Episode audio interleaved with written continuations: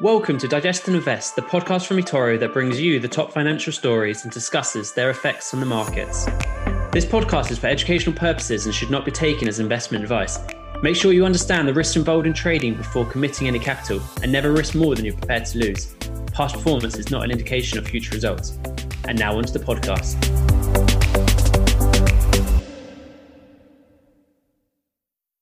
Hi everyone, I'm Dylan Holman and joining me is seasoned trader Henry Ward, who has over 10 years in the markets. Hi everyone, how are you? The podcast has a simple format which will see us talking about the top three financial stories in the news and analysing how that affects the markets. This week, we're looking at Sir Richard Branson and Virgin Galactic, Aramco, and the O2 Virgin Media merger. Before that, though, Henry, how's your week been? Well, Dylan, the week's been actually pretty good. Uh, if you looked at, if you listened to the last webinar, we we talked about um, Bitcoin, the halving coming up over the last three or four weeks. As we know, over the weekend, that Bitcoin had a nice little rally up to ten thousand dollars, which was predicted by most of us. And you know, if you if you were in that market, you've done quite well up to that point. With the likes of the stock market, it is slowly, slowly chucking forward, but it's not really going anywhere. It's like it's waiting on something to happen, whether something to downside or people just renew confidence. So if you're trading any of those markets, you're quite happy with your with your movements over this week. Absolutely. Right, let's get started with topic one then. So, this sees Sir Richard Branson is selling a stake in Virgin Galactic to raise around $500 million. And the idea is basically that's going to be used to prop up his other businesses, including Virgin Atlantic. So, why, why has Branson carried this out? Well, first things first is raising 500 million by selling some of your other businesses. You're not doing too bad, are you? Uh, one of the big reasons for this for the sell off and the 500 million to to get to these other, other companies is because they're in hospitality they're in they're in serving people going and staying in places. So, um, whether it's the airline, whether it's his hotels, people are going nowhere because of coronavirus. So, we can see here that um, Virgin Atlantic has cut over 3,000 jobs and it's ending its operation in Gatwick, which is a huge, huge cutback to the to the UK economy, the money that's coming into the into the country. Um, whilst Virgin Australia has entered into administration last month. So, at the present moment, they're in a little bit of dire straits. So this is why the 500 million is is they're trying to raise as much capital as they can so they can actually keep them going. Do you think that there's an element of doing this for reputational reasons as well? I mentioned that he's the seventh richest Brit. With that, he's been getting a lot of negative headlines because he's effectively asked the British taxpayer to bail out some of these companies, which rightly has people up in arms, to be honest. Um, so, is this for reputational reasons as well that he's now saying, okay, I will sell some of my own shares um, to raise money?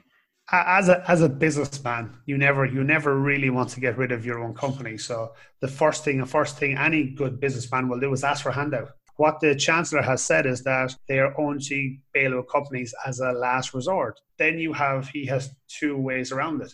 Now you said he's maybe the seventh richest man in England.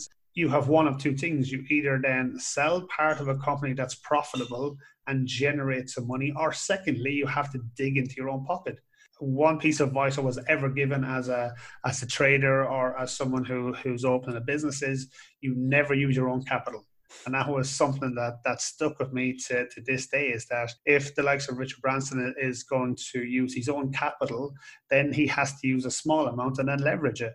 So the ideal way would be is to actually sell something that he owns already and then go from there. So yeah, this is this looks like a, a bit of a good a good win-win that he's not going into his own capital and he's not getting the the handout because the handout was sort of told that you're not getting it unless you're about to go under. So if you're the seventh richest man in the world, your your company shouldn't really be, be going under or in the UK for that matter. What does this mean for other investors in Virgin Galactic? You know, it's a company which is um, pioneering space travel for the everyday person. Well, I say everyday person. I think a, a ticket is about two hundred thousand dollars a pop. But I'll have, I'll have two, please. yeah, exactly.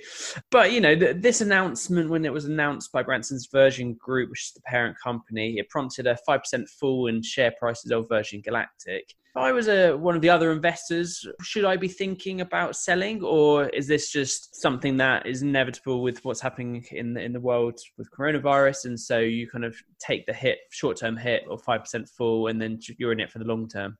Well, see, the thing with this is, is that you've sort of, you sort of two things that are going on. You talked about getting into space, getting into space travel, and that is there's sort of a there's a three way leaderboard for that. You have the likes of Elon Musk, Jeff Bezos, and you have Sir Richard Branson. So you have a, a three horse race in that. Now, if you look at the other two, you have Amazon, which is at record highs. They have just been one of these companies that have survived, not only survived Corona, they have actually gone on from strength to strength. I seem to have a new Amazon delivery every day popping up in my house. I tell you, I don't know where they will come from. he, he's sleep ordering. Um, and then you have the likes of Tesla, so Elon Musk. As Tesla is only about 10 to 15% off their all time high record high. So these two companies have gone on from strength to strength. So for the other guys, this is a huge shot in the arm that one of the front runners has sort of seemed to have fallen off the off the pace for getting into into space. So that is something that's going to sort of going to sort of hurt them a little bit. If you want to go into like the shares now, is this going? Are, other people going to follow follow suit and and sell off the shares? Now, if you got in at a price where you got it at the high, you're now you're down massively. You're now down massively on your investment. So you sort of have to sit through this. But if you got it five or six or 10 years ago and you're massively up on your investment, you can then afford to go, well, I will close half the position or take uh, or close all of them or actually then hold on to it and see what happens. So there's loads of potential things here to happen. So as I say, it's, it's you're generally investing in the man himself to see if he can turn these around. And as historically tells us, then he usually does. Just looking at the wider airline industry, this could be a signal to other companies and investors that the government aren't going to be so quick as what was first thought to bail out the airlines. And so, how, how has this affected the likes of British Airways and EasyJet? You have the likes of EasyJet that already got a bailout. They've already had that. You have the likes of Delta Airlines who have who have let go thousands of people. You have all these air companies are in the same boat and they're all have their hands out the problem with this is with these airlines is they have to try and sit through this. They have to try and find ways of of generating more money. Whether that's offering people packages, whether that's offering people, um, if you buy a ticket now, you can use it any time of the year. So they have to start getting um, inventive with their marketing as a general for people's stocks and shares like that this is this is a big kick in the teeth for them because everyone is asking for a handout at the minute and is that unfortunately the government is not their own personal banks, which is which is nice to see from a public point of view. But as an investor point of view, you're going, oh no, I need that to happen for my stocks to go up. So it's still not an industry that you'd be looking to invest in. Well, if you just go and buy the man himself, Warren Buffett, eh, he's pulled out all his um, money out of the likes of the airline industry. So if that's a sign of time to come, you would, I would still be waiting for another three or four months before I potentially be looking into that. Okay, and now on to the second topic, which is about Aramco, the Saudi Arabian oil company who had the largest IPO in history last December. They've announced that they're looking to make further oil supply cuts of another 1 million barrels a day from June onwards, and that's basically to try and encourage others to do the same. So they reported a 25% fall in net income for the first quarter. And so do you think this oil cuts is going to have the desired impact that they want? Well, I don't know whether it'll have the desired impact that they want, but it is a step in the right direction. So yes, it is. It's brilliant to use. It's it's great to hear for someone who was already invested in some of these oil companies. I'm delighted to hear this. And why I'm delighted to hear this is because when OPEC and everyone sat down, they said they would actually start cutting from the 1st of May. Now, if we have a look at uh, just the price cuts from the 1st of May till today, which is the, the 12th, the price has gone from $17 a barrel up to 25 that's almost a 50% increase. So, yes, this is very, very promising. You have this shoot to green happening there. But if Aramco then is going to cut even more, now Aramco are one of the major players. So if Aramco do the likes of this, then you would probably see the rest of the other major players following suit. And this is all just to try and drive up the price. So yes, they're producing less barrels, but the price of the barrels that they're producing are going up. And so yes, I do expect this to be good news for investors, yes. Okay, for for a beginner, can you just explain why an investor, a trader would want to invest in an oil company such as Aramco versus directly with the commodity oil? There's two main reasons, okay? Because you, when you're trading oil, you're either trading oil on on a derivative, okay now there's many different forms of derivatives where you have you have futures you have options you have cfds which okay, is contract now, for differences. Yeah, so contract for difference. So if you want to trade oil on the likes of that, you have spread, you have um, overnight charges, but also it means that because it's a CFD, you're trading with leverage and you need to have a stop loss in place, mm-hmm. which means then if you don't get your entry correct, you will be stopped out. Now, if you invest in the particular companies themselves, the likes of Oxy, the likes of Glencore, Aramco, Shell, all of those guys, you can actually invest in the stocks themselves. Now, you can put it at the stocks that you're risking the amounts of money that you're happy with, and you're not over risking, but you don't have to put a stop loss in, which means these companies have to go the whole way down to zero and go into administration for you to lose your money. So there's less likelihood of that happening than you getting stopped out on, say, a derivative and that's and that's the and that's the difference. That's the main difference between investing in both of them, Dylan. Sure. So it's it feels like it's safer to invest in the companies themselves in terms of being able to put um, buy the underlying asset. But if you're confident and you want to put leverage on it, then that's when a CFD will come into its own, and that's when uh, investing directly in um, the CFD of oil would be the right way. Dylan.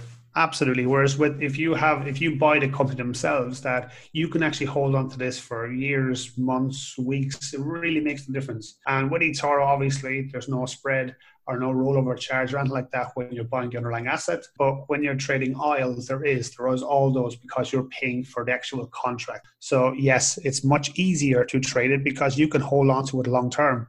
Whereas if you have a contract for difference, because of the cost and the spread and stuff, people generally don't hold on to them long term.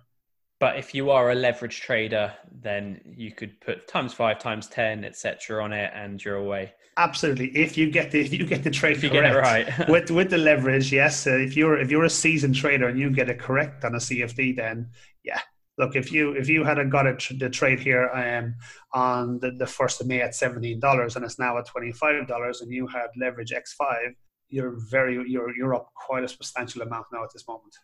Okay, perfect. What I've noticed with oil, actually, well, more specifically petrol, and when I've been uh, doing my one bit of exercise a day, walking past the local supermarkets, is price per litre has fallen below one pound. I can't remember the last time it was below a pound. Can you see that this price would continue falling if we see the price of uh, oil falling as well? The, the short answer is absolutely yes, we can. If none of the competitors jump on Aramco's further production cuts and they fall out with someone, Aramco, or like we said, were one of the, the, the highest IPOs in, in the world. They're also one of the, the wealthiest companies in the world. I think it was just rating 64 billion they have in reserve there. So they can they can sit through a price war. They could sit through a price war for six months or a year if it came to it. But the other companies, could they? The the beauty of this is, is that if Aramco want to, they could have a war go on here for ages, but they don't want to. They want to try and get price up so they can actually start generating money, start making profits again. Because as we know, people in oil are, are quite greedy. They're money hungry. Um, and this is why this goes on. But they're also very arrogant, and that's why the, the price war happens. And if for any reason someone's ego gets hurt in one of these meetings, um, you could actually see another price war, which means they flood the market with more oil, and then in turn means that the price of oil drops. And we could see it going into like in the last quarter where we saw the, the price dropping down to what was it, minus 40 nearly, um, where people were paying you to take oil off them. And this was literally because the contract was coming out or was ending, but also Aramco were flooding the market. So, yes, we could see that happening again, but it is getting less and less likely as we're as we're moving forward into the year. Makes sense. So, moving away from oil, the flip side, I guess, is renewable energy. How has this uh, kind of oil war affected the share prices in the energy sector? See, oil is still is still connected to solar energy and renewable energy because they still have to have production, they still have to have running costs of the of the plant stuff like that. And that's where oil and petrol and stuff like that come into play, come into their own. But as a renewable energy, they still haven't massively taken off because of COVID 19. You still have people at home. You still have people not working in the plants. You still have social distancing. So, not massively. But on the flip side of this is that, yes, it will be brought more into the forefront. People will see what's happened with the likes of oil. And if you can sort of streamline the likes of wind, the likes of solar or wave powered technology, then the upside on this is is much much greater. People will be far more interested in getting powered by the likes of wave, wind, or solar if it's a renewable energy, and we don't have the the carbon footprints of the of the oil. So yes, long term we should see this slowly slowly growing over the next ten years, and it may be a very very shrewd investment over the next ten years. Yes. And moving on to the third topic, it was revealed last week that Telefonica and Liberty Global, the New York listed owner of Virgin Media, announced a 31 billion pound merger of their UK businesses. So, how have the markets reacted in response to this news? Well, as you would expect, they've uh, they've reacted quite quite positively to this market, and a bit like the the podcast that we talked about last week is that you have a huge amount of cost savings um, from the the companies that are merging. So with the likes of um, this merger, Telefonica and, and Virgin Media, you have about 6.2 billion in cost savings over the giant 50-50 venture. So that alone is a huge plus for these companies. So and investors have have have come out quite positively about this. What's interesting about the merger, though, is that they finally are going to be able to compete with the likes of BT in offering a competitive broadband and mobile network. It'd be interesting to know has this uh, this move affected BT share price at all?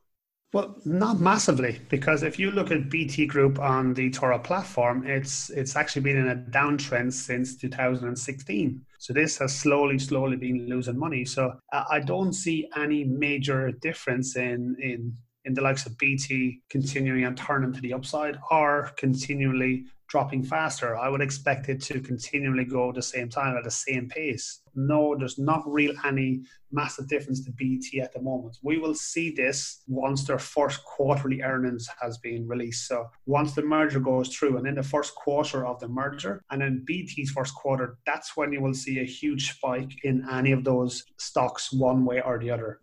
And how about Vodafone as kind of the, the third big player in this market? Well, Vodafone are someone who is standing on their own, whereas you have a lot of these other companies have all merged together. Vodafone stand their own, and that they've said that they, they are still going to stand on their own. They're still going to continue doing what they're doing. I'm just looking at the charts of Vodafone at the moment, and it's it's again just a steady decline since 2018 when it was above thirty dollars a share, and we're now at fourteen dollars a share. Yeah, see, the, the problem is is that Vodafone ha- are investing heavily in the likes of the 5G. So they have invested in the infrastructure, and, and that's their main, that's their that's their game changer. So once 5G is set up properly, that they are are light years ahead of the other two. So it's the same as like Tesla investing in R and D. This is literally their R and D, so they're laying all the groundwork for their five G. So that's that's something that is going on. But these all these companies in this area are, are losing money in their, their share price, so which is is not massively optimistic for investors. But the Vodafone up to I think it was this year were paying a very very hefty dividend, and it actually got cut because of the the performance of their share price. When you're looking for new trade, how how do you look at dividends? Is that one of the big things that you're keeping an eye on? Well, me me technically, I know I'm looking for performance of a share. Dividend is an added bonus, um, so it's not something I look for. But some people do massively just trade on dividends that they will buy nice safe, safe companies that their share price doesn't massively fluctuate from year to year. So they're going sideways, but the dividend that they pay out yearly, that's where they actually look to make their money. So yes, it is something that, that people will look into um, extensively, but just remember with COVID-19, some companies have suspended their dividends. The likes of Disney have suspended their dividends. So just be just be aware of that and look into it whether the dividend is suspended or not. Can you just give a quick explainer to the listeners um, of how a company decides their dividends? What a dividend is, it's a profit share with their investors. So it's a it's sort of a thank you for their investors for investing, and the companies give back any profits that they've sort of made to people over the year. Just say an example: if you have uh, a uh, hundred pounds invested in, say, Disney, for instance, and Disney are paying a five percent dividend. What would happen is you would get five percent of the hundred pounds you've invested in in Disney back but that would be put straight into your portfolio. It wouldn't be actually put into the stock. But also, what happens is the price of the stock will also drive, will also drop 5% as well. So it actually puts you at zero zero. So you've been paid 5% dividends, but the stock has also dropped 5%. And then one also is a key, key thing is you have the dividend date and you have the ex dividend date. So the ex dividend date is the cutoff period that you have to have the stocks to be eligible for the dividends. Just say that ex dividend date is today, you've had to own the stocks yesterday. So it's the day before the ex dividends. So if you buy it on the ex dividend date, you're not eligible for dividends till the next time it pays.